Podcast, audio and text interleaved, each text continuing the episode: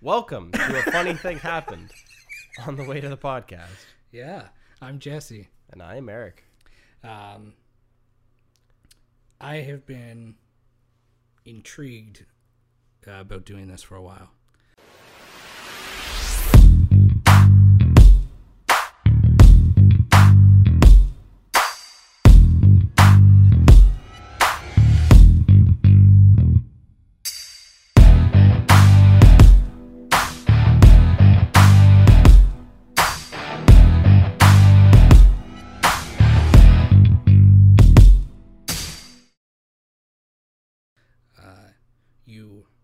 A outdoorsy type person. I am. Yes. And I used to be and still love the outdoors. I used to go camping a lot. When I was camping, it was always good, wholesome, properly cooked food. Right? We'd bring eggs. We'd do all that because we were scouting. So it wasn't back right. You're not, like, when we survive. Would go canoeing and stuff like that. It was a different story. It's when we hunted duck and whatnot. Cool. And would go light. However, I enjoyed, when we were in the States with Melissa and Tila, trying that freeze-dried ice cream. So. Freeze-dried ice cream. Yeah, that was. At Cabela's. It was okay. The freeze-dried ice cream sandwich. Yeah. Well, it seems everybody and their sister has been doing this on the internet, so it's our turn. Oh, this is a trend? Yeah, it's a big trend. I haven't seen it. I don't think I've seen it. So we're going to sample 3 meals. Okay. I am excited to sample some meals. Oh, they're just like prepackaged things for breakfast. Sure, scrambled eggs with bacon. So you don't have to cook this. This is just add water and let it sit for a few minutes. So you've added water? No. We're going to as we're talking. Okay. So for breakfast, this is actually more well pre-planned than usual stuff. Thank you. It's good. At breakfast, scrambled eggs and bacon. I'm excited. Lunch, lasagna with meat sauce. That could be good. I've eaten a lot of the just add or just boil like type rations for that they would give you like in cadets. So I'm kind of used to some of these concepts, and there's a store up in Barrie called Mech that sells these kind of things too, outdoorsy store. And I figured we'd go American for supper. What are we getting? Biscuits and gravy. Ooh, okay. How do you do biscuits with water? I don't know. So I figured I should get a measuring cup. That was the only thing I didn't prepare for. So I will get a measuring cup. I will boil up the water. That's we'll have breakfast. As it's doing its thing, we'll talk, and then we'll talk more, have lunch, and we'll have a 3-course meal. Good. Cut to when we can talk reasonably again. It's not a healthy meal. No, these are not healthy meals. That's okay. I thought it was worth trying. So while we're on the topic of chewing stuff, and I guess we're going to have to prepare that, I went to a dentist. Told you it'd be soft, by the way. That's fine. I went to a dentist today. So, I mean, boring summary of that. I've had a cavity once in my life, and I needed to get it filled. That was back when they used, like, the mercury, all shiny fillings. They put that in, and it broke after several years. It came out pretty much, so I needed to go have it redone at another dentist. That was about 4 years ago. And I went and they put in the white one that kind of matches the color of your teeth. And he said there was a little bit of a cavity underneath it and whatever. So I figured it was just a bad filling the first time. And then it broke again. So then I just today went out and now my tooth broke off from the top part, like the top part of a molar all the way to the gum. Like it chipped, like a big section, like a big sliver of it. So yeah, that was fun. Got to sit in a dentist chair and get my teeth drilled for literally an hour and a half with like one little break in between so the dentist and her assistant could rest up a bit. Take a breather? Yeah. The point of all of this, why, and maybe this is just my experience, but I don't think I'm different than every other patient they see day in and day out. Why do dentists always act surprised about certain things? Like, for instance, the anesthetic stuff, they usually numb you up with a gel type stuff, and then they stick a needle in, and then they, you know, give you some local anesthetic to numb the pain of drilling. Every single time I do it, and it's just normal to me, it doesn't fully work. You still feel pain. But then if you mention it to them, and I don't care, like I wince maybe at like something during the whole procedure, and then they'll be like, oh, did that hurt or whatever? Like, do you need more anesthetic? I'm like, it hurt, But that's just normal. You're drilling into very sensitive. Or like, and then midway through the procedure, the assistant had the little like air vacuum, whatever thing, and she like jabbed it into the side of my gum, and I like kind of moved my head. And then they're like, oh, you just must not like the vacuum or whatever. And it's like, what? You must do that occasionally. You slip and you stab somebody in the face. Is it really weird that I reacted that way? I don't know. Or I don't know. When I went to the dentist in December, some of the things they said to me struck me as weird. Maybe it's because I'm getting older. But when the dentist said, it's good you still have your own all your own teeth. Like, in their 20s? Is that something that's a bad thing? Maybe in St. Catharines or Welland, but like I didn't realize that was an accomplishment. No. Well, I guess maybe my teeth were so bad. She's like, parents, some of them should have fallen out. Maybe. In my parents' generation, I guess I've seen every family member's got a big cap, like a crown or something, or maybe a false tooth somewhere. But yeah, it seems like you should be able to reasonably keep all of your teeth at least until maybe the age of 40 before you have some kind of issue. I don't know. But yeah, my gripe: dentists are weird. They're weirder than any other kind of doctor, at least for like human interaction, just because they always act like they've never seen something before. And on top of that, I don't buy it because they always have an assistant. The dentist always works with an assistant, and they talk about stuff that's clearly medical, and like I don't understand what they're saying, so I don't study dentistry. But they like mumble and whisper. They have a specific, really weird whisper and a mumble that makes it absolutely incoherent. I don't even know what words they're saying, but all dentists can do it. Well, it's like a doctor's prescription pad. They have their own language. But at least if a doctor throws medical terminology at me, which a lot of them do, I find, at least as I've gotten older, you could ask them what certain things are, or they can explain it to you. But dentists, no, they don't care. They mumble and talk incoherently about things that nobody understands. Why? The thing that's always bothered me, and nobody gives a kind of a clear answer, why was there a divide when Canada decided it was free healthcare time that dentistry wasn't included? The teeth and bad teeth and gums imagine can affect so much more than just your mouth. And I imagine, when was it the division struck? I don't know when we got socialized healthcare, but I could see it perhaps if it was a thing far in the past that we decided we're going to do this socialized healthcare program. That maybe at the time dental care was just something luxurious and extra. It wasn't seen as the norm for most people. It was either dentistry or wood teeth. Okay. Yeah. And then I'm even a long time ago they'd have a lot of like. It is still a luxury. It's not cheap to go. Dental appliances are very expensive, braces and retainers and things like that. I don't know if they still have other setups, but yeah, it's a weird. It's also, it feels like a very hacked together kind of medicine too, just like your teeth are crooked, fucking put this helmet on with some wires on it like they used to do. Yeah, just it very strange solutions. Like medical technology has progressed a lot, but dental technology seems to like this thing in your face, let's just it's infected, okay, we don't have medicine like antibiotics or whatever to treat certain things like that, so let's just smash it out of your face, out of your skull. Great. I don't know, it seems very harsh, the approach that they have. It's not like delicate like most other medical procedures that you could have done. Getting a filling, you're literally like, where else are you just drilling? Unless you have somebody that's maybe a broken bone somewhere and you need to put like a plate in to hold it together. That's a very serious injury. Seems to me like a little tiny speck of cavity on a tooth isn't a serious ailment, at least not initially. It's crazy the terms that you have to approach it with, just these power tools. And I hate that part, the drills. It's not pleasant, although the numbing agents seem to be effective enough that it's not unbearable either. You said earlier that when you got your wisdom teeth out, you got it the right way for you. You just got knocked out, and when you woke up, they were gone. Well, they didn't really give me the choice. Yeah, and that's an interesting thing, too. I know that the doctor who did it for me didn't really give me a choice either, in the way that he didn't really present it as an option. But what the fuck are you doing? I'm trying to be able to make sure that this camera, because this is the one that's giving us the issues, doesn't stop recording. I've been doing it the past few episodes, and I've always been watching, but for some reason I can't freaking get the angle right, so I'm going rogue. Okay, hold up. I guess I could have also did that, too. Where do you need it to be?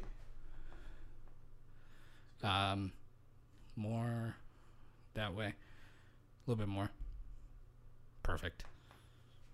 Sorry. So, my dentist who did the wisdom tooth extraction, he didn't really present that as an option to me either, that you could have local anesthetic, although I knew for a fact before I went to any doctor that that's what I wanted. I wanted the full experience of somebody ripping two of my wisdom teeth out and smashing the other two to bits to extract the pieces. You're an odd person. Yes, I am. I think that most of the doctors who can extract wisdom teeth will do it under local anesthesia, but I don't think they want to. I think they want you to just be out like a light. You made the point before. You're just easier to deal with when you're not twitching. You know how rough they have to be to get your teeth out, especially when they're smashing the pieces? You're going to wake up with bruises if... At least when you're not under, you can sort of hold a person accountable just by being a witness to what they're doing.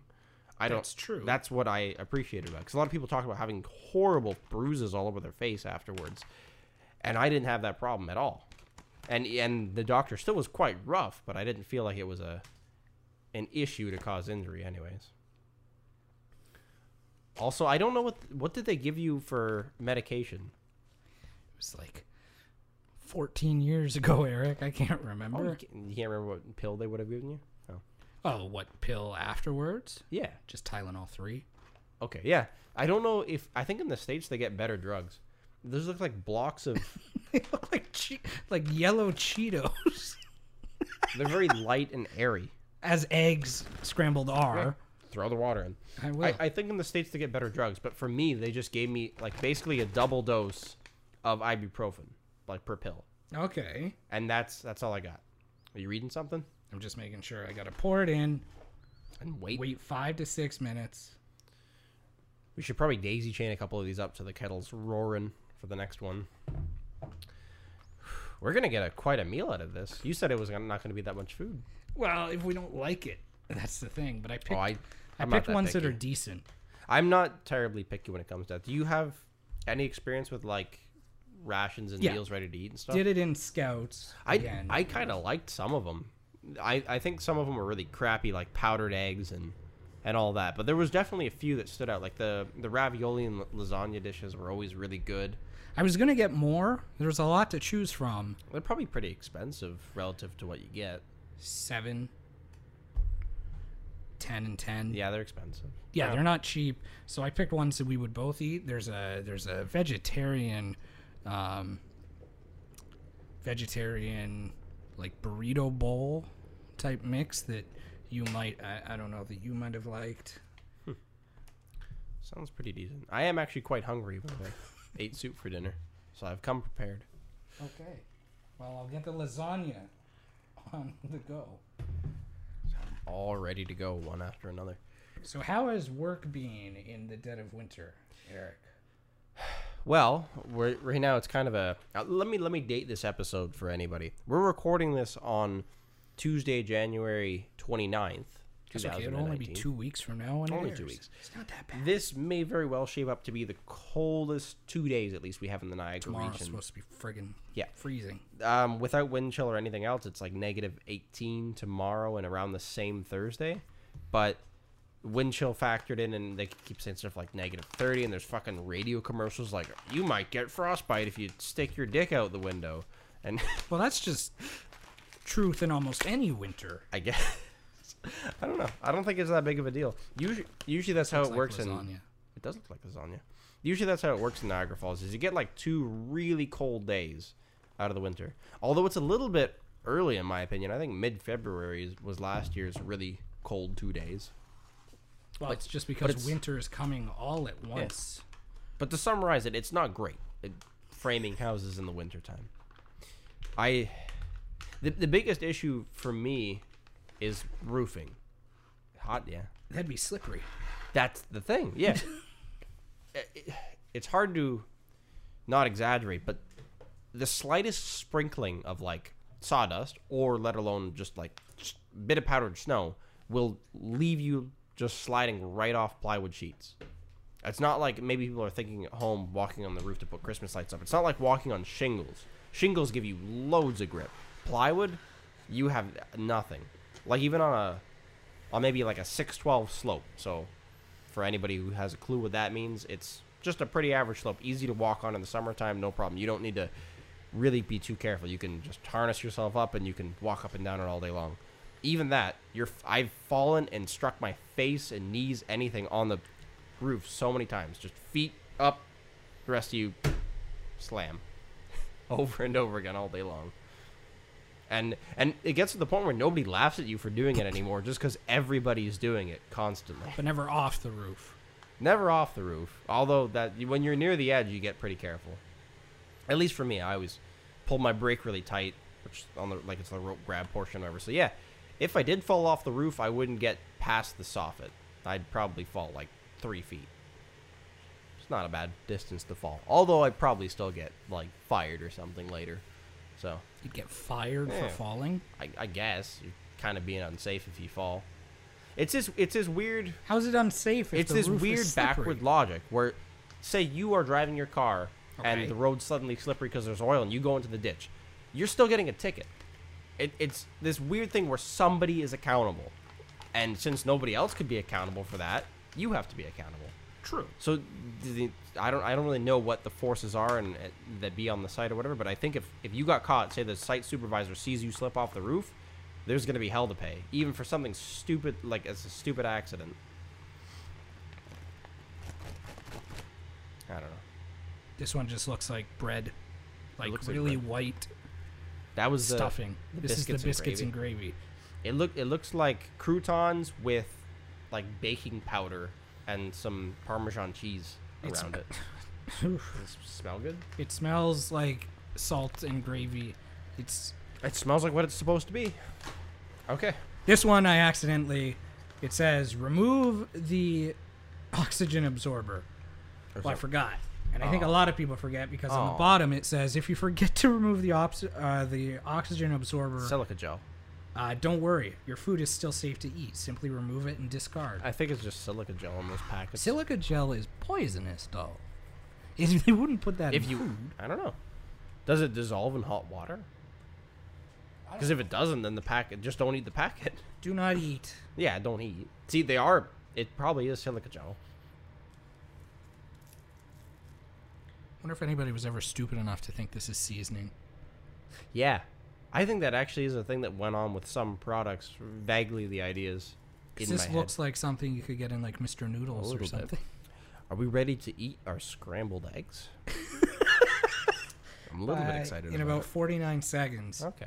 We're going to do it. We're going to do it the proper way and wait the proper amount of time. Yes. All right. What is new in your life in the past week since we recorded a podcast? This is a good week. I'm not depressed in any way. I'm just optimistic. Well, that's the opposite of my week. What are you optimistic about? I don't know. Life.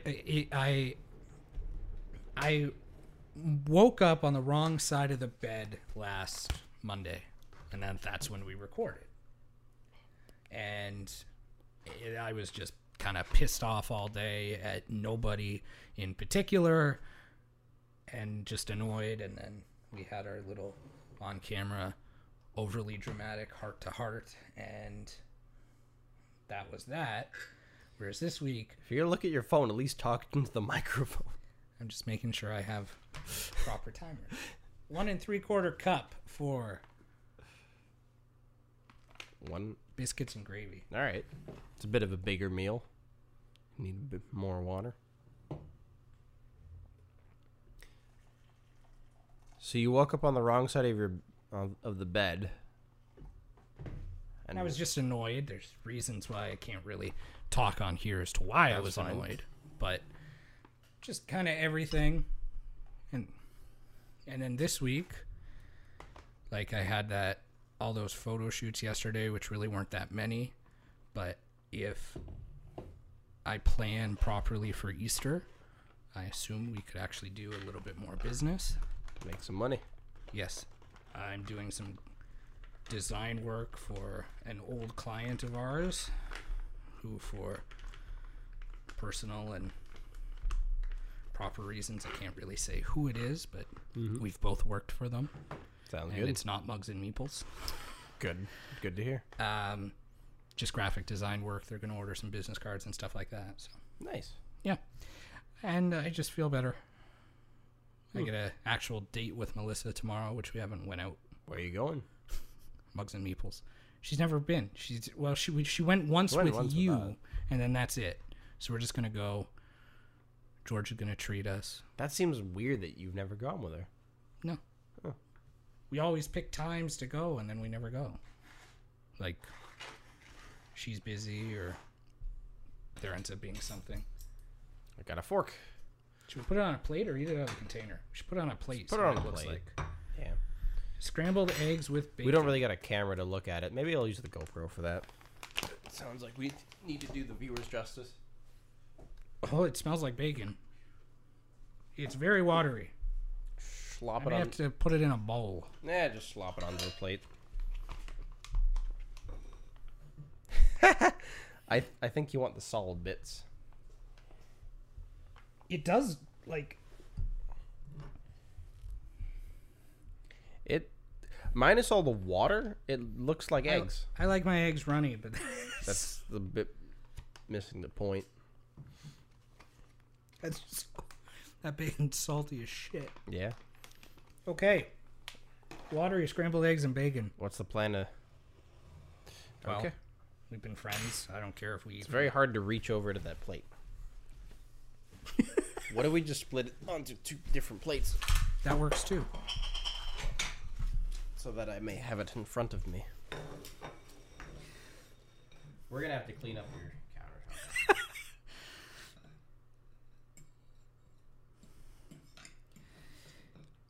countertop. See, now it looks more or less like really runny scrambled eggs. Yeah, pretty much. There's a whole lot of water. Cheers.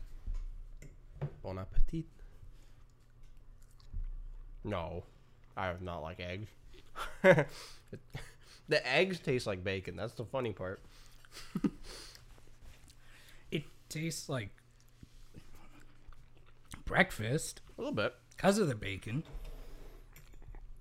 The eggs are weirdly textured. They probably could have been in the water a little bit longer. They're like, they're stiff. They're not all the way.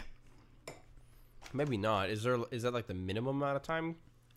Drain excess water, stir, and enjoy right out of the pouch. Let's drain the next one into the sink or whatever. I'm actually okay eating this. If I was really hungry and camping, I guess it's okay.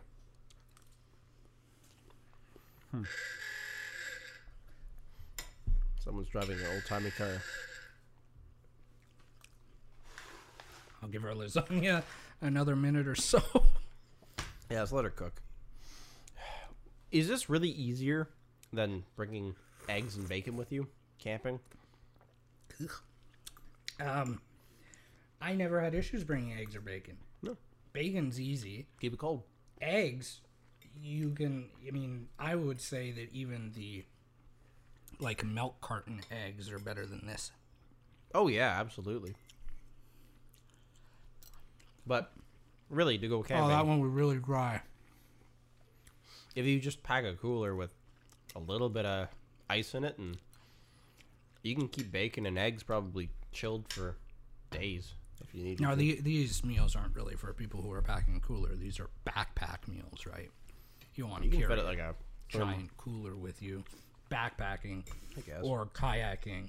You got to carry the equipment required to boil water, so at least a pan if you're going to stick it over a fire.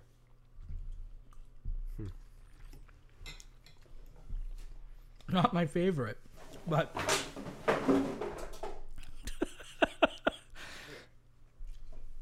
I have drained the water off of my plate. Well, I'm excited to see the rest of them. I feel like lasagna will be better. I think the lasagna will be. It looked very promising the way that it was in the package. This is kind of like the human version of like a I want to say there's some kind of dog foods that have the consistency of this meal. Well, they I was thinking cat food. We used to give our cat freeze-dried fish treats. Freeze-dried fish. Yeah. Sounds like something a cat would like. And since these are freeze-dried, I'm assuming. See, when you were saying that I was an outdoorsy person at the beginning of this podcast, I was like ready for like caribou meat or like something cool like that. That's your department. I should supply some. I don't have access to much other. I actually have a good deal. I have access to deer meat, moose meat, bear meat. I could probably get some duck meat, although I don't think my family hunts for ducks, but I'm sure there's some way. Wild turkey is on the menu.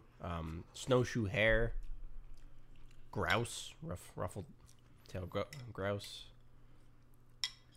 If the damn red squirrels up north weren't endangered, then you could probably hunt a squirrel. I've already had squirrel. Yeah, that's always the one that gets people like, oh, the squirrel, that's so weird. No, it's kind of just like the most basic animal you could possibly hunt. They're everywhere. I did it by mistake. Accidentally shot a squirrel. Okay. So these are freeze-dried. They definitely taste like they've had all the moisture sucked out of them to begin with. Yes.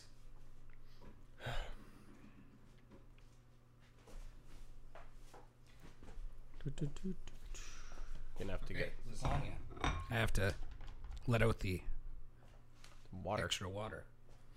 Lots of strategic cuts in this one. That's good. Oh, you yeah, the packet's in there still. It smells good. Yeah, it does. It smells like lasagna. For this. Oh.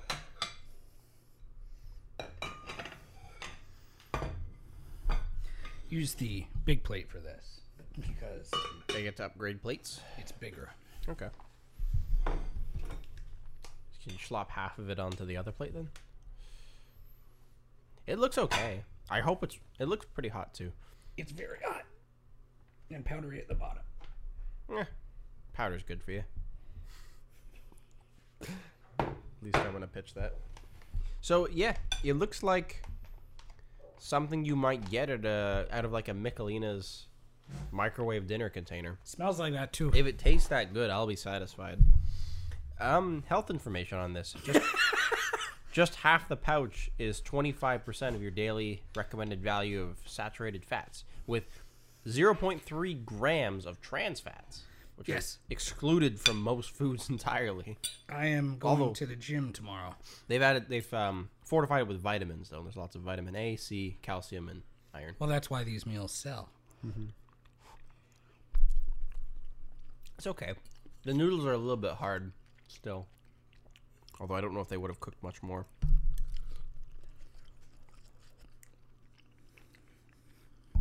I'm going to have to make the audio really muffled for this part, or else you're just going to hear the worst mouth sounds ever. All the lip smacking. It's not bad. No, oh, I got the silica gel. Sorry.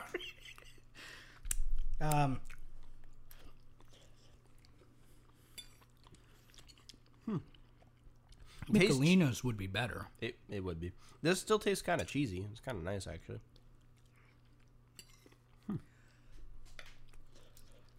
Huh. Weird thing. I bet you if you made... It's also hot. It's very warm. If you made one of these, and it was, you know, it's all watery stuff, and then you threw it in a frying pan, the same one perhaps that you used to boil the water, and fried it up after to, like, get rid of some of the water again after it's been cooked... It would probably be pretty good. You'd have a nicer sauce. Yeah. Kind of crispy noodles a little bit. It's okay. Now I got to awkwardly eat like this for the next 5 minutes. Cut to when this plate is empty. It smells like bread. Just wet bread. Wet bread. Oh, no. Oh, fuck. Oh, it didn't even mix. Does it say you have to give it a shake or something?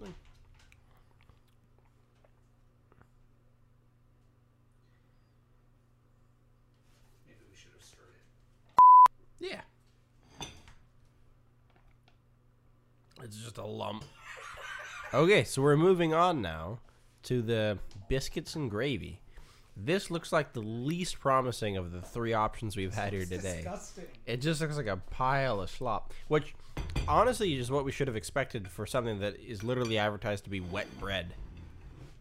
Pour water on biscuits. Not yeah, but like this looks like clam chowder and semen. Yeah. I'll think of that while I'm eating it. Here we go. I still gotta mix in some of my powder. Tastes like biscuits. Does it? Yeah. It's not terrible. It's salty. Very salty.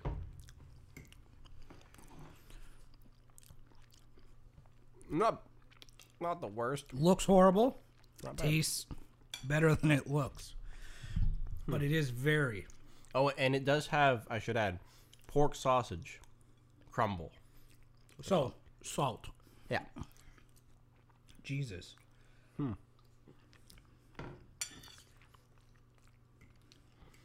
I think I would opt, instead of taking these, maybe take a gun and hunt my own food. Yeah. Or a fishing line, or somebody who's good at picking berries and possibly mushrooms if they're very skilled. Or like we said, just bring eggs for breakfast. Yeah. Noodles. Not hard to bring. They're light. No, and you boil them in water just the same as this.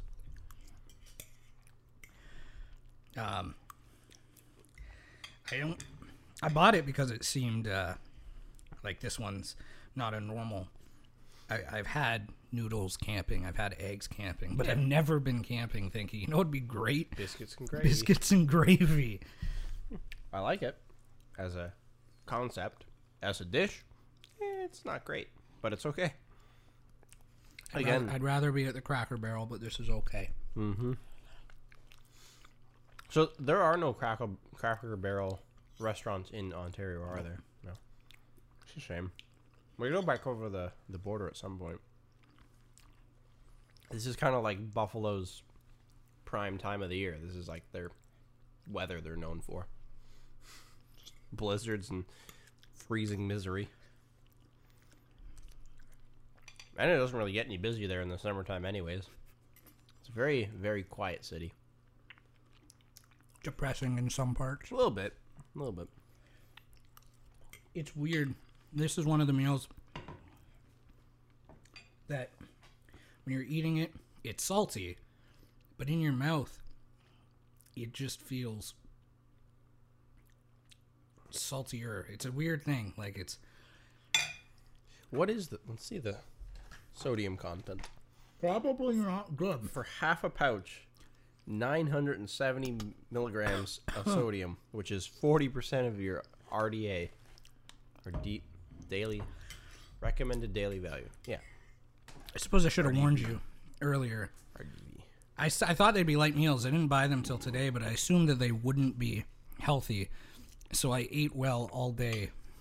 So I didn't kill myself tonight. I guess you could say I'm on a health kick, although it's not really the health part of it that I was concerned about. I went to Costco and bought all of the things that I like for eating at work. So I'm not just living on fast food anymore. I'm eating like the Cliff bars and like the protein nutrient shake things. And basically all my daily recommended value amounts for vitamins are probably being met suddenly. That's good. Costco's a great place. And now after these three meals, your sodium's probably at 100% too. Mm-hmm. I ate a salty soup from Tim Hortons today. And then at the dental office, they took my blood pressure, and it was good after a salty soup. So good to know that it barely affects me. That's another thing. Maybe somebody could explain it to me. Why on earth do dental hygienists take your blood pressure when you're having work done for like dental work that has nothing to do with an infection or anything to do with your bloodstream or anything like that? And there's no pre-existing condition. What on earth would that have to do with any dental work? I have no idea. Yeah. Ooh. You look terrible. Ooh. After eating that. That was... And talking about blood pressure, I'm probably about to keel over. I'm gonna try to finish it. Oh. That's it for me. Mm. So if you were starving, these would work. Although if you're starving, I'm assuming you're either starving in the woods, so hopefully you brought these, or you're starving not in the woods. And if you're starving in civilization, there's a reason why you're starving. A lot of people who are starving don't have money, so don't go to Bass Pro to buy these. No, and buy like regular military rations if you're actually looking for something that perhaps you want to just last long. Where would we get regular military rations? At that store you were? You should get some. Yeah, the Mac probably would have some, although there's got to be a cheaper source, because I'm sure they charge a real big premium for them. If you just talk to somebody that maybe runs a cadets program or has an actual connection to the Canadian military, there's got to be some supplier that you could contact to get them. I don't know why they wouldn't just sell it to civilians. They're probably not really all that cheap either, but they're good products, I would say. So, the eggs. Let's talk individually. Eggs are okay. Drained of all... Again, that's the one that I could say would benefit from, one, cook a little bit longer, and two, throw it in the frying pan that you boiled the water in after, because then it would fry it up and make it kind of crispy. Crispy bacon, crispy eggs would be good. A crispy bacon crumble. Yeah. I think that would be a perfectly acceptable meal. That's probably one of the better ones. The eggs were kind of second for me. The lasagna basically tastes... Yeah, the lasagna is the most easy. Like, and that's the same thing with all of the rations, too. The pasta dishes are always done pretty well. If I didn't know you that well, and you invited me over for a lasagna casserole, and that is what you served me, and I didn't know, I would not necessarily be offended. It was lasagna. It wasn't amazing. Yeah. But it was lasagna. It was. But the biscuits and gravy are absolutely not. Should we read the ingredients maybe on one of these? Sure. So this is the lasagna one. Which one's the unhealthiest? Is it lasagna or the biscuits and gravy? It might even be the eggs. Yeah, it's the eggs. Is it the eggs? Yeah. Oh, actually, that one's per pouch. So it's not per half a pouch. So 64 grams is the whole pouch. Oh, it's quite comparable. Half the pouch is 70 grams out of those two. I think it's the eggs. Okay, so read the eggs, because eggs and bacon are pretty simple. It's mostly because of the salt content and the saturated and trans fats. But ingredients: cooked scrambled eggs, liquid egg, whole egg, the yolk, skim milk, powder, modified cornstarch, corn oil, salt, yeast extract, sunflower oil, smoke flavor, xanthan gum. Bacon, which is a bunch of stuff that goes into their fake bacon, which is pork, water, salt, sodium erythorbate, sodium nitrate. Erythorbate. Whatever the hell. May contain smoke flavor, sugar, dextrose, brown sugar, sodium phosphate, and potassium chloride. The bacon's pretty standard bacon. Yeah. Nothing shocking. And that was actually what I was going to get at with the lasagna, too, because the first ingredient is tomatoes, which is... pretty good. Tomatoes, tomato juice, salt, citric acid, calcium chloride, tomato paste, lasagna. Lasagna is literally one of the ingredients in the lasagna. Enriched durum. Is there lasagna in this? There is lasagna in this. Cooked beef crumbles, beef flavor, and salt. I don't know what it's made of. The beef crumbles are just beef flavor and salt, apparently. So it's flavored salt. Okay. Apparently. Dehydrated onions, modified cornstarch, spices, sugar, garlic powder, dehydrated parsley. These are healthier than some of the things you'd throw in the microwave. Yeah. I'm sure that, well, there's probably more preservatives, more salt. Salt's probably the main thing that's really out of whack. There's a lot of salt in these. I will admit, we just ate a 3-course meal. It wasn't amazing. No. But if you assume that going to a restaurant or even fast food restaurant, I'm full. Yeah, I'm pretty full too. And it only costs us $16 a person. That's a lot. A&W, you'd spend that. I get a way better meal at A&W. You do? Yeah. But the cost per, I don't know. I won't go camping with them. No, I won't either. But that was neat. Yeah. Something. And there's a whole lot more. I was looking at certain things, and they have, like... Where did you go to... So you were at the Bass Pro Shop. The camping section. Why were you at the Bass Pro Shop? Specifically to get those. Really? Where did this idea come from, then? I had seen a lot of people doing it online. Oh, that's right. That goes back to some viral trend. Not terribly interesting for an online trend. Usually there's something a bit more controversial about it, like people are drinking their detergent or something. Well, that's next week's episode. Nice. Yeah. Do we get to try to... I have experience. Blind taste test the difference between Tide and Dawn? Sure. Okay. Perfect. Pods or liquid? Liquid. Okay. And you're up first. Traditionalist. Yeah. Well, you've drank soap, so I mean, yeah, you do have experience. Yeah. That's fair enough.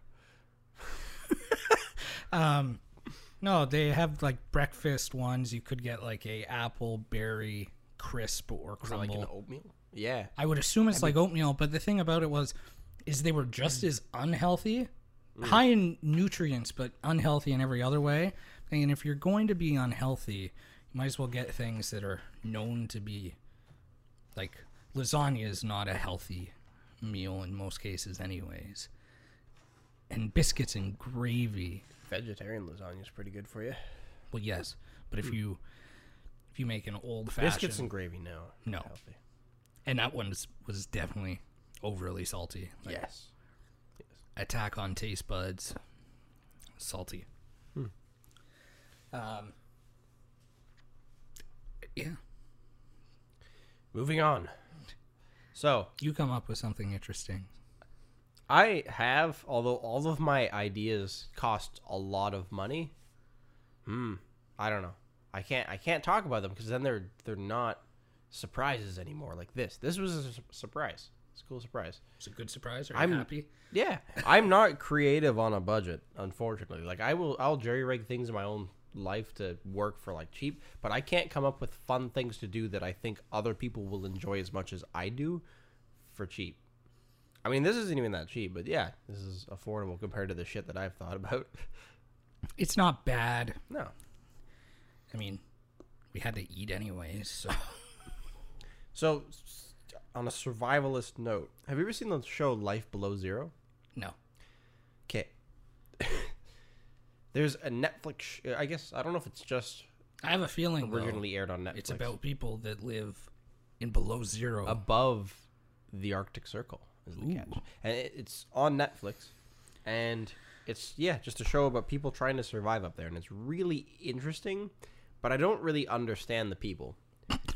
They're all isolationists, except for maybe like one guy, and I think there's only one season, or maybe there's multiple. But anyways, in the first season, there's one guy that they follow his life, and he lives with I guess it's a racially insensitive term at this point probably, but like Eskimos, like his wife is native to Inuit territory. I don't know if that's... Actually, they're in Alaska. I don't know either. Anyways, they're in Alaska.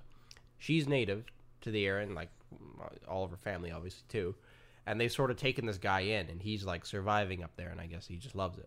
But never mind him. He looks happy. He looks like the best guy on the show to be. Okay. The rest of them are like super... They're isolated from everybody else. Like, they're... One of the lady's closest neighbor is like 330 miles away. That's his closest neighbor. That's crazy. Yes. And they all brag about the same things. They always say, oh, I like a challenge or whatever, and I like the lifestyle, I like this. And they're all pitching like how great it is. But the whole time on the show, they're freaking miserable. Like everything is going wrong constantly. Is it on Netflix? That's where you watch it? It's on Netflix, yeah. Okay. I know what I'm watching. It's worth a watch. Just do it. It's a great show. My favorite person on the show is the older lady. I can't remember her name, but she's the furthest north of all of them. She's like almost at the tip of Alaska, pretty much. She must have been loaded. Like, I don't know how much money she had before she went and did this, but like she has a camp. Like, she owns a camp. There's probably maybe a dozen camp buildings and a couple hangars and stuff all around.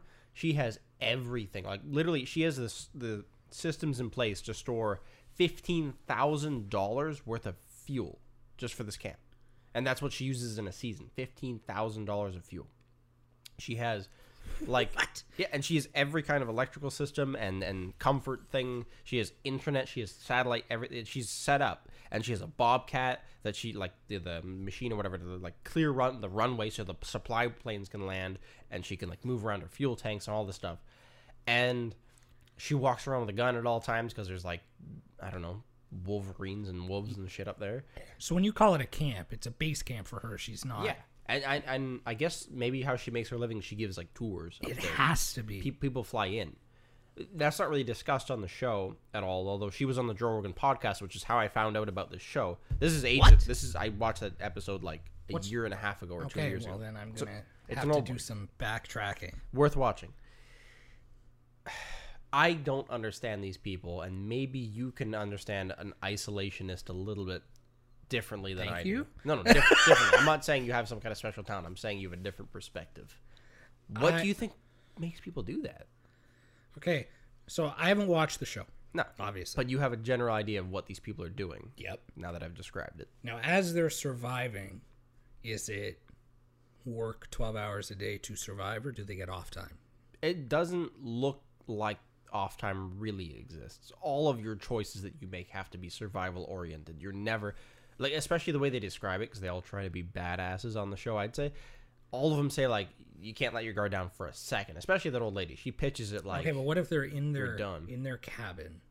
Yeah. Like, apparently shit can get in there. I don't know. Okay.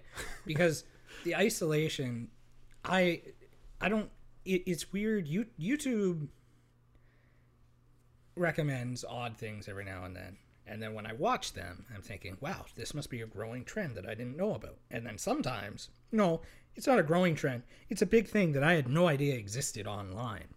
And one thing that I like watching, which is a few big channels of people that just left. And I don't know how they upload shit, but they're living in the forest. I've seen stuff. And these are really cool videos. And living in a forest that gets a winter but isn't the Arctic, I can see that more than living in the Arctic. But... I don't know. The difficulty is pretty much everybody's going to rely on supplies at some point. Like, there's very few individuals on the planet. Well, I shouldn't push it on the planet. There's some that are remote enough. But let's just say in North America. Very few individuals in North America that are self-sustainable. Like, they do not use money, for instance, to acquire goods. That, like, there's very few people that are just beyond that, I would say. I don't know if you could find... Anybody who is beyond that. If they are like that, you're not finding them. It's true. So, and I'm sure that people can live like that, like the native peoples that live up there. There might be some that, you know, still make all of their clothes handmade and they just trade stuff with people. They don't use money to purchase things. They don't have a job. They don't have a social insurance number. They're off the grid. Like, they probably exist. So why would I want to go do something like that? I can't. If you're talking, do you want to move to the Arctic? No. No. I actually had a chance to do that. It wasn't the Arctic. It was Nunavut. Pretty far up there still. Yep. Graduated college. Mm-hmm. Got a job offer with CBC as a correspondent. It was a 3-year contract. But they're going to fly you to Nunavut. In Nunavut. Ooh. That'd be cool. That'd be a life changer. Yeah, but that's...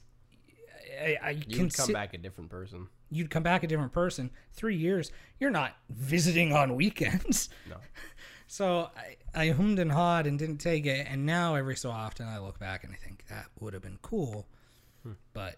I had to say no just based on everything that was happening and the fact that they would pay some uprooting.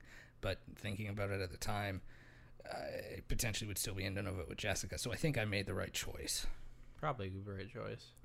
So if you said move to the Arctic, I'd be like, Eric. It's not even about that. It's more about the isolation and, like, the constant, like, your job is now just to survive. That's an incredibly masculine thing to do. It's a primal thing to do. On this show, a lot of the... it's not really a masculine thing. Women are doing it. A lot of the guys on the show have wives, and maybe it was the guy's idea to do it in the first place, but the women are toughing it out too. So I don't know. On these shows with the ones with, or on this show with the people with wives, are the guys out hunting? Or have they kept traditional roles where the guys are hunting and the women are gatherers? Yeah. Interesting. Largely, except for the native societies, it seems like those women are pretty freaking tough. So they're pretty much just as... they're tasked differently, not based on gender, but just based on what does the family structure need. Does someone need to be making clothes? Does someone need to be foraging? Whatever. And then they, you know, somebody fills that role kind of thing. If I got a good notepad with thousands of sheets of paper, and that's why I would go away. Imagine to a forest, not to the Arctic. The pure creativity of having nobody around you, no distractions outside of survival, which is a big. I think you're, well, yeah, survival. I feel like your imagination would kick back in to like childhood abilities. Almost, because you have lacked so much stimuli.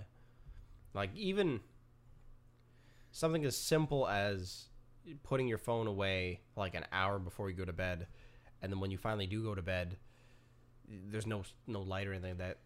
Your thoughts just run wild compared to how, you know, like, pretty much, it's almost like self-medication at this point for me, where, like, when I go to bed, I'm just watching stuff on my phone until I fall asleep.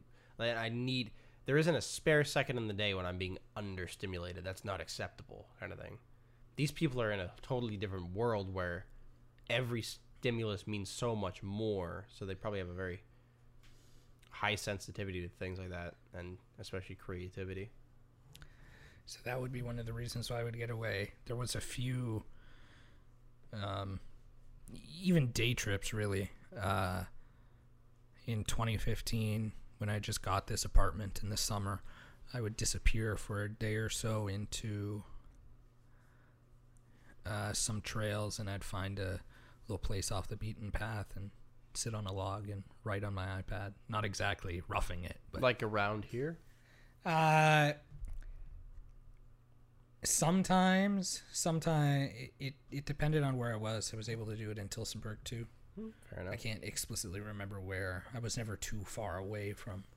I definitely had that mentality a little bit when I was a student, where I would just like go wander places. I wouldn't really make a camping trip out of it or something. I didn't camp. But like pretty much any recreational trail from Port Dalhousie to about at least Thorold, but maybe pushing it a bit further to Welland, pretty much seen them all at this point.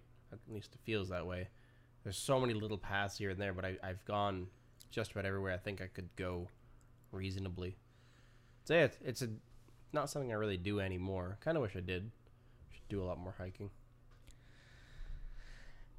I mean, I used to like it. Like, I would still like it. I still do a lot of things. You've been ziplining, and I'm not talking like ziplining over the falls. No. There's a good place close to my parents' cottage, and I think it's advertised as the highest line, because it's up in the trees and it's on a ravine. So as you're ziplining, there's cool. A lot of them. It's like hilltop trekking, yeah. Or whatever. That was fun. Yeah, it sounds okay. Although for me, it sounds a little bit not wilderness. No, it was fun. It's almost like look at a skier or snowboarder's perspective versus like a tuber. If you're going down on a tube, it's a very restricted experience. I think a zip line would be a very restricted experience compared to what would be the equivalent of skiing or snowboarding? Dirt biking down the hill? Well, on that note, be pretty extreme. That'd be extreme, but think of the view as you're going down the hill up. Yeah. It'd be cool. I wouldn't say no to it. I don't know if it's not something I've really ever thought of seeking out. It's fun. Ziplining. It was fun. The nice thing about that place is we went. I think it was in 2014, so it would have been 4 years since I'd finished Scouts, and every week we paid dues in Scouts to fund things, and we kept paying into this, and then we never did anything, and then everybody just kind of left because we all grew up. So we made enough to fund all, like, 7 of us to go ziplining. So we made a day trip of it. It was fun. But the place that we went, nice place, Long Point. It's very much a tourist place. It's like, I can't remember what it's called. But good hiking trails, but they don't target campers. They target glampers. Hmm. And it's sort of like space for like big RVs. No, not even that. Like my Mary and Nelson, they have an RV, and that's an entirely different experience. They have tents that look like tents.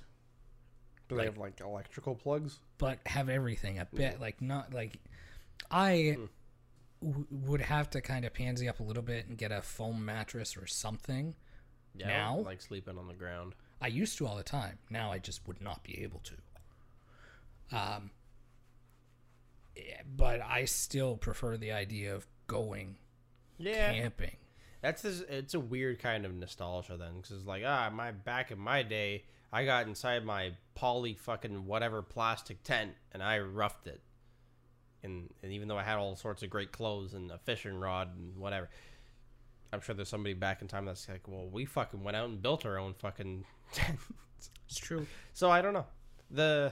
I don't really know any people that are economically well off enough and yet want the image of camping to be associated with them so that they do that. But I'm sure they're out there. It must be a pretty common thing. It does sound like it takes away a little bit as soon as you maybe have electronics involved almost, or like you're distracting yourself from whatever that experience is. Beyond that, if you're comfortable, I guess that's great. Think about like how fun and basic electronics there, but how fun like Tila's cottage is the 2 years that I was there. They have a generator to run lights. Yes, and that's what you got. That's, I mean, if you, everybody has their own phone and shit too, but yeah, if it dies, it's not really the easiest thing to charge it unless you're running the lights. So you gotta be strategic with that. So no, it's, I do very fondly like and remember good camping experiences. I went on no more than actually three probably camping experiences. You missed a meal, Justin. You have to pee? No, I gotta bring something down. Oh. Yeah. I only went camping like maybe three times as a kid. I went camping all the time. See, but then again, I had a cottage where you kind of just walked around and accepted that you could have been attacked by a bear at any moment or like whatever. So I was outdoors a lot. I just wasn't in a tent, which kind of gave me this appreciation growing up. All of these people that are from the suburbs talk shit about them being country people because they fucking went camping a bunch of times as a kid or whatever.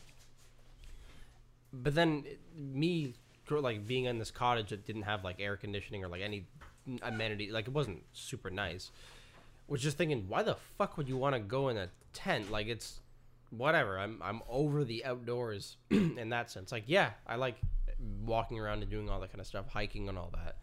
Why the fuck are you glamorizing staying in a barely waterproof plastic bag overnight? That's true. And a lot of people, especially like friends of my brother-in-law and my stepsister, they make jokes that they spend a ton of money to live like homeless people. That's what it is. That just sounds dumb. It is a weird thing to do. Yeah, it's a maybe. It's like a, I don't want to, it's like the whole oppression Olympics thing's almost like, look how bad of a situation, not really.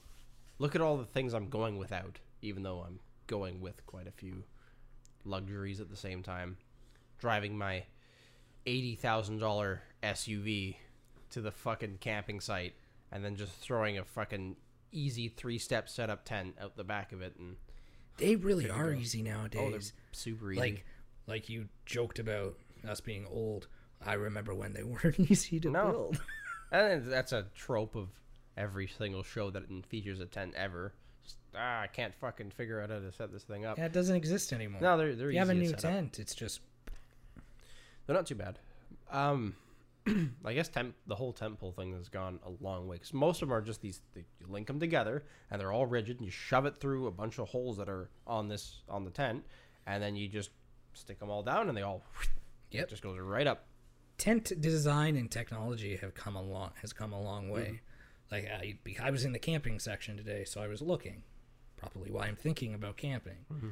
and whatnot. And like some of the options and the size of the tents and just the, I suppose bigger tents were always around, but it's just, it's interesting how much is available.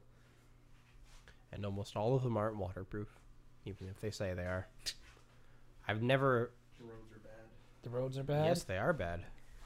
You know what we had for dinner? What? We'll come look. We had... we had, for a starter, we scrambled eggs with bacon. Food. So all freeze-dried. And then we ate some lasagna with meat sauce. Okay, so kind of like meal ready go.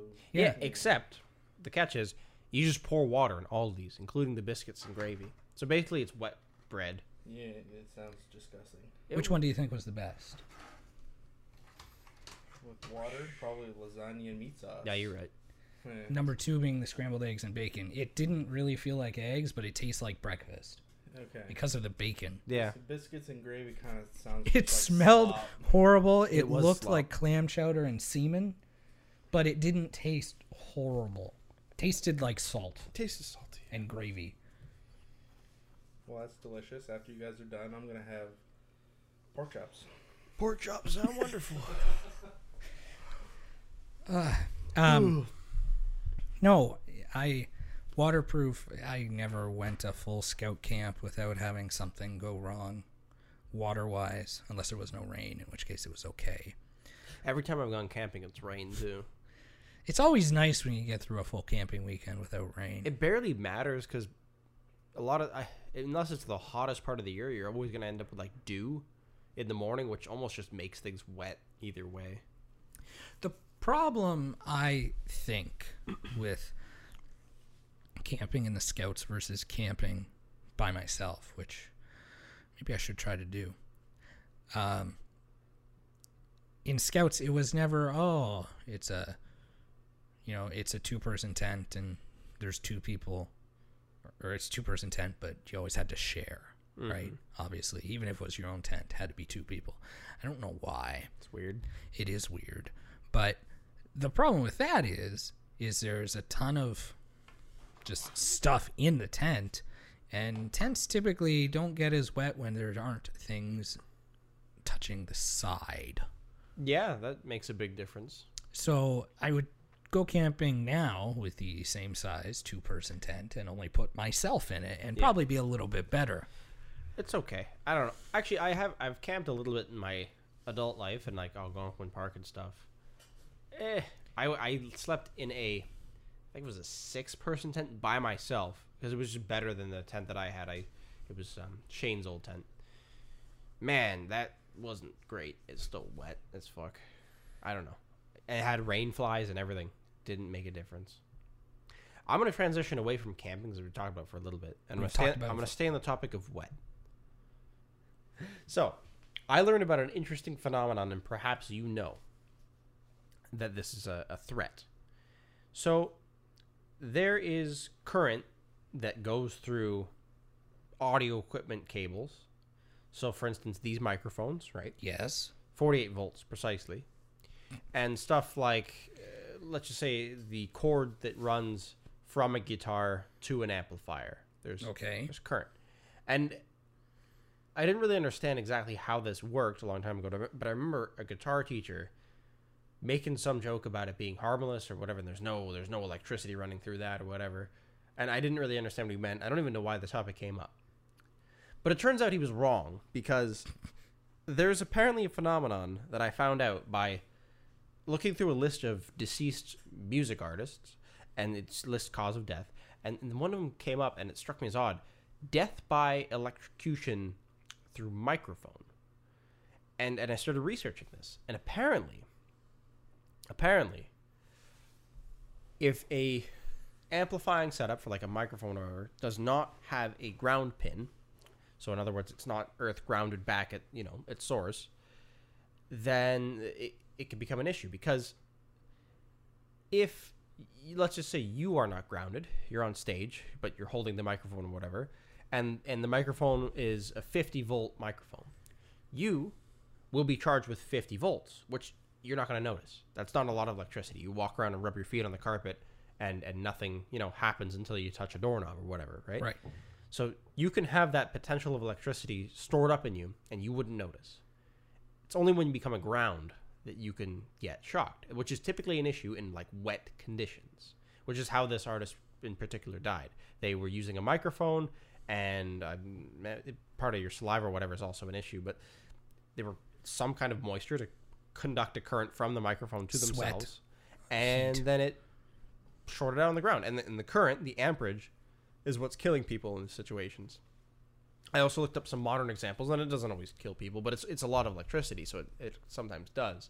But like an artist was singing on stage, wasn't even a particularly wet, it wasn't wet conditions or anything. He was in somewhere in the tropics. He was some singer, a Spanish singer, and he was just singing, doing his thing on stage, holding the microphone, and then he came out to like the edge of the stage where there were like supports and all that, and he was singing, and he went to go lean onto like the stage metal support, grounded out, shock, just fell right off the stage. He was out for like a good 10 minutes where people trying to like resuscitate him down, like just down in the crowd.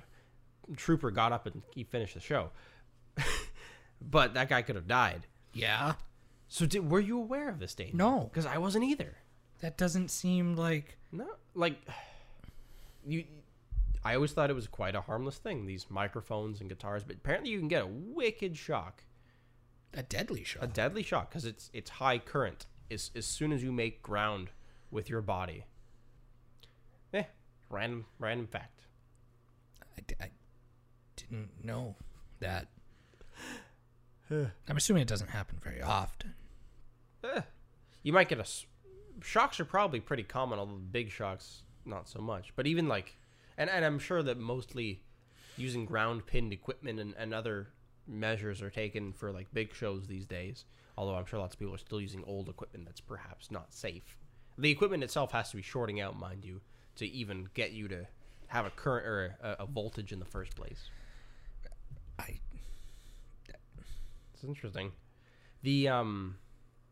You're going to call up your professor or teacher and tell them they were wrong? It was a guitar teacher. Tell them so he didn't know shit anyways. He was just some dumbass fucking in Innisfil that was making a living teaching kids how to play a guitar that he probably wasn't that great at anyways. Guitar teachers are really sleazy people. As an adult, looking back, I had some weird fucking people teach me guitar. Like, nothing really, like, weird legally ever happened or anything like that. Like, they weren't, like, growing weed in the back of their fucking house. But just getting dropped off by your parents at some fucking stranger's house while they try to impart some knowledge to you, but they have no formal education or training to do so and might be a really shitty teacher. It's just a weird thing that is, at least was, culturally acceptable. Still is. I guess that's how they... But there's a lot of academies and stuff and actual businesses that do it, which is a little bit... Yeah, and it costs money.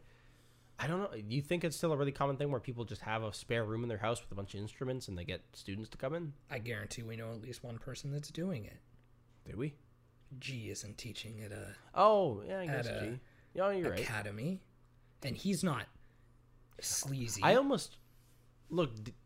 a little bit differently at maybe younger people doing it for some reason. Because when I was a kid, it was always like 50-year-old men or whatever. Like, it was strange. Yeah.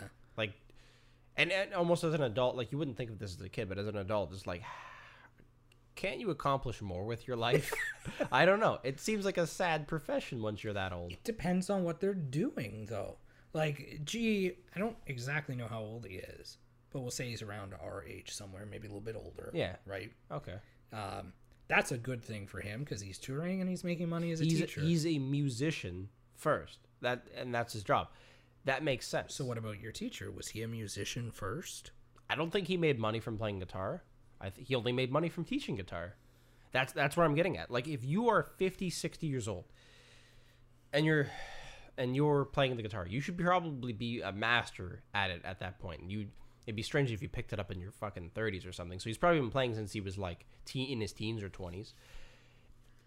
If you are that old and skilled at this instrument, I just feel like if you're teaching, you should be teaching people that are professionals. Like, people that are really good at guitar should be looking up to you still. Not like teaching kids from day one, oh, this is how you hold the fucking guitar. Why? I don't know. I frown upon old music instructors, apparently. What about... It's not entirely related, but I always thought it was weird. Any type of instructor. College, university a little bit less, but college, hands-on courses. Why did my college professors become a teacher? Because they all worked in the film industry before. And possibly weren't good enough at those jobs. Mm-hmm. And then they have to teach. I always got, because it's teaching itself can be a sleazy profession. Those who can. Those who can't, teach. Yes. And those who can't teach, do sales. And like all good jokes, there's a glimmer of truth to it. They all of my teachers had amazing careers back then. I guess it just doesn't pan out to what we think it might. Well, you end up perhaps with a good teaching career. You're probably paid very well. Professors in universities and colleges, then yeah, they probably get paid pretty decent. You only have to work 8 months out of the year. Yeah. If you're still okay, maybe just talking about it isn't that bad. You only work 8 months out of the year. Maybe it's a good gig. Some of them still took time off if they had projects to work on. So yeah. If they have a passion project, that's the different thing about university professors is that they have like teaching is only a small part of like what they do. They do a lot more for research and for actual administrative duties as well. So that's a bit different. Maybe if you picked out high school teachers as a better example or grade school teachers. Okay, high school teachers. Most of these people went to school just to be a teacher, though. Exactly. What the fuck do they know about the world? And the ones who didn't, who ended up there somewhere along the way, why weren't they good enough at whatever they were doing to stay there? Now they're teaching us. That's true. Why did they think that they have the proper skill to teach the people of the next generation? I've had a few good teachers, ones that had been teachers all their lives, but they were all, I don't want to say old school, because I had one old school English teacher, and she was a bitch. Mm-hmm. She's probably dead now, so I can say that. Oh, lots of my supply teachers especially, and some teachers are probably dead now. It's weird to be that much of an adult, yeah. But the teachers that were just a few years away from retirement, right? So in their 60s, a little bit earlier or later, I don't know. Some of them were really good with wisdom, at least. Yeah, I learned a lot from a few that retired. I think maybe the bar for entry back then was a bit in a different place, so they probably could have had some other career or other jobs along the way before they landed there. Whereas now, if you're going to be a teacher, you go to school for that right away. It's true. It's this weird thing too, where like you see it. Not just teaching, but like people who go nonstop through grade school to high school to post-secondary education to, oh shit, I can't actually get a job. Like they're thrust into the world and they don't know anything. The only difference with these teachers nowadays is that they did get the job, but that doesn't mean they know much. They don't get the job though. Most of them can't. They're all supply teaching forever. Yes. With no benefits, not knowing if you're going to work tomorrow until tomorrow. Mm-hmm. And no, that's horrible. Seems like a terrible way to do it. I get it. There's passion.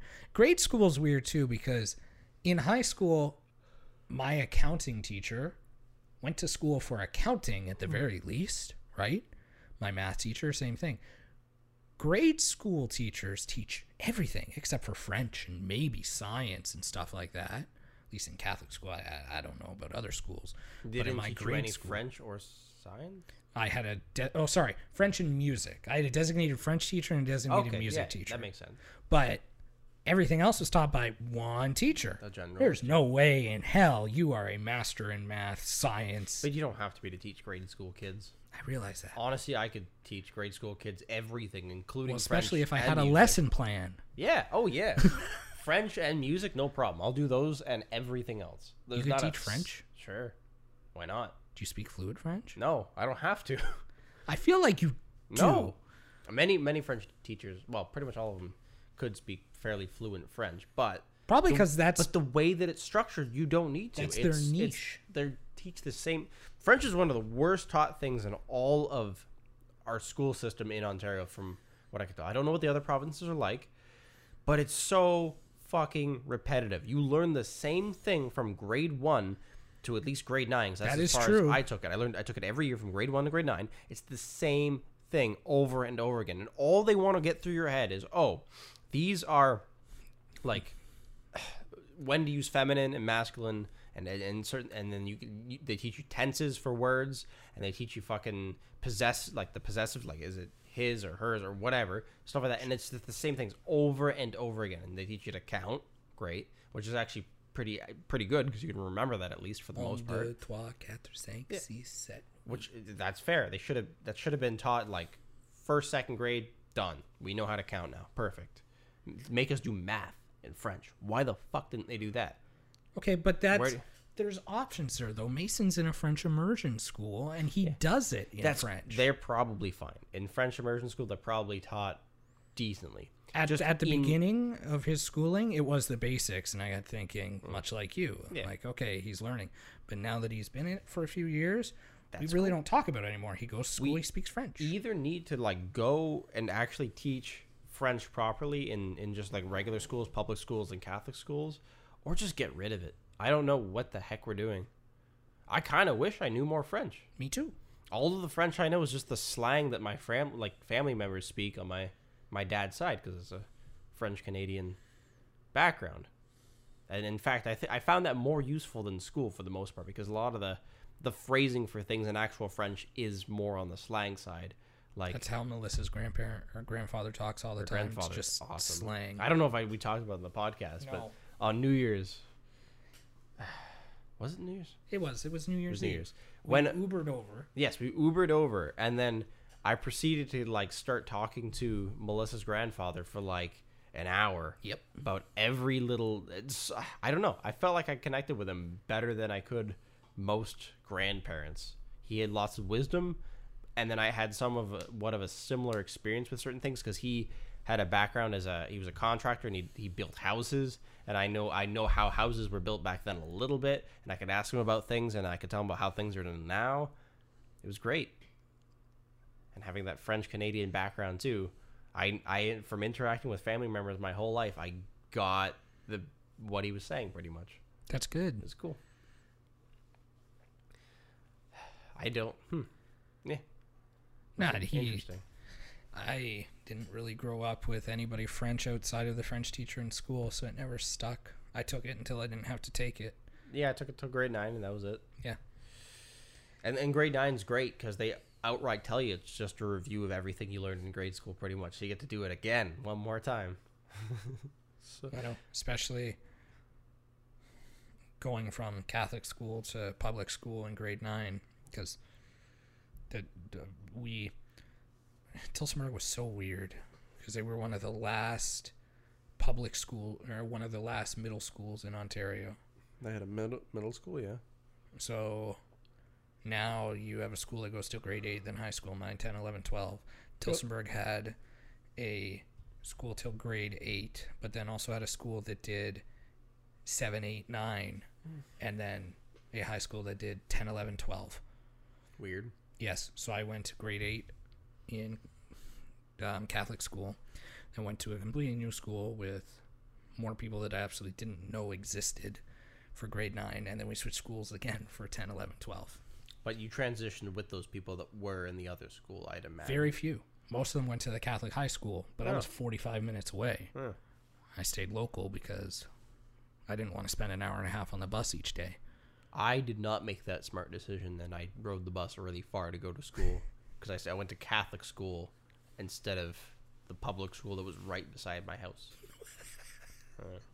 Most of my friends were there. That was my only excuse. And I was out in Barrie, so I was like far away from my parents, and I guess a teenager kind of needs that. I never thought of it at the time, and I never really... Yeah, I don't think it mattered that much. But I would miss all the afternoon shifts at A&W if I had went to that high school, so... I made the choice. It was good. It was fine. It was just jarring to be in a new school at that developing teenage, in those developing teenage years, and then also not knowing anybody. That's like, I mean, everybody's experience, I think. Depends. If you're in a town, typically you change schools, but you may still know a lot more people. How many high schools were there? There was one in Tilsonburg? One high school in Tilsonburg. Just one. One middle school. So, but keep in mind, so there's one high school. So people that are your same age, everybody's there. Yes. That high school was 10, 11, 12. Then there was a grade school, public. Yeah. Kindergarten through grade 8. But I'm not worried about any of that. I'm just saying, like, people, you would know people that are your age, and all the people that are your age are there. There's nowhere else to go. No, because all throughout the years, you'd have the people that went to Catholic public school and the people that went to public. Yeah. Tilsonburg didn't have a Catholic high school, so us in a Catholic public Catholic school had to choose, do we want to continue or not? Most people continued. I did not. And so they all just went out of town. They went out of town. Yeah. So I went to a school where I really didn't know anybody. It was a like 75-25 split percentage-wise. Fair enough. And I mean, I went to school for high school in a different city, and that city has like 6 high schools, and they all have like 1,500 students. So where did you go to high school? I went to high school at St. Peter's Secondary School in Barrie. Okay. Yeah. I didn't know anybody, really. I mean, I say that I went there because I knew more friends. My grade school class, I knew like 30 people from where I was coming from. That was the list of all the people I knew. And then most of them, so like just over half of them, maybe like 16 people, went to that high school that now has 1,500 people. Very small percentage. Yeah. I wish I'd made the transition from grade school to high school better, similar to what I compared to like high school to college. High school to college was better. People didn't know me in college. People didn't know me in high school. I could have made something better of myself, been a little bit more like myself, but I didn't. We talked about that before. Like, that's everybody. Like, I could reinvent myself, but nope. Because unfortunately, whether you like to admit it or not, whatever you that you're embarrassed about is still you. And you can't really change that, at least not with any quick pace. And if you did at a quick pace, you're faking it. So you can't keep that up. Yeah.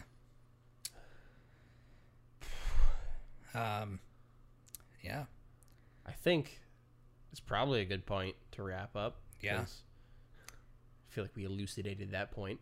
Thank you for coming over to my house for dinner. Yes, it was a good dinner. I'm glad that I partook in the salty food. Very salty. Check us out on iTunes, Spotify, YouTube, Facebook, and there's one more. Google Play Store. We got a proof. We got a proof for that. Yeah. Nice. I did not realize. So there we go. Get it. We didn't. I don't think we're gonna get approved for iHeartRadio. So, I don't care. And that's basically it.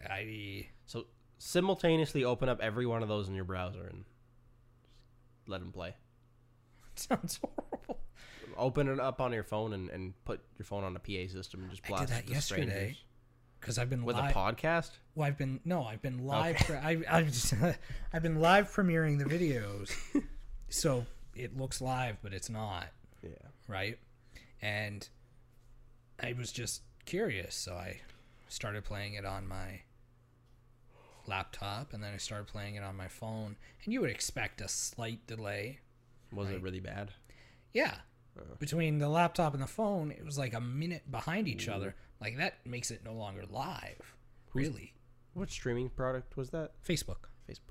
Step your game up, Facebook. Yeah, a little bit. I was taken aback by it, but have a good night, everybody. Have a good night.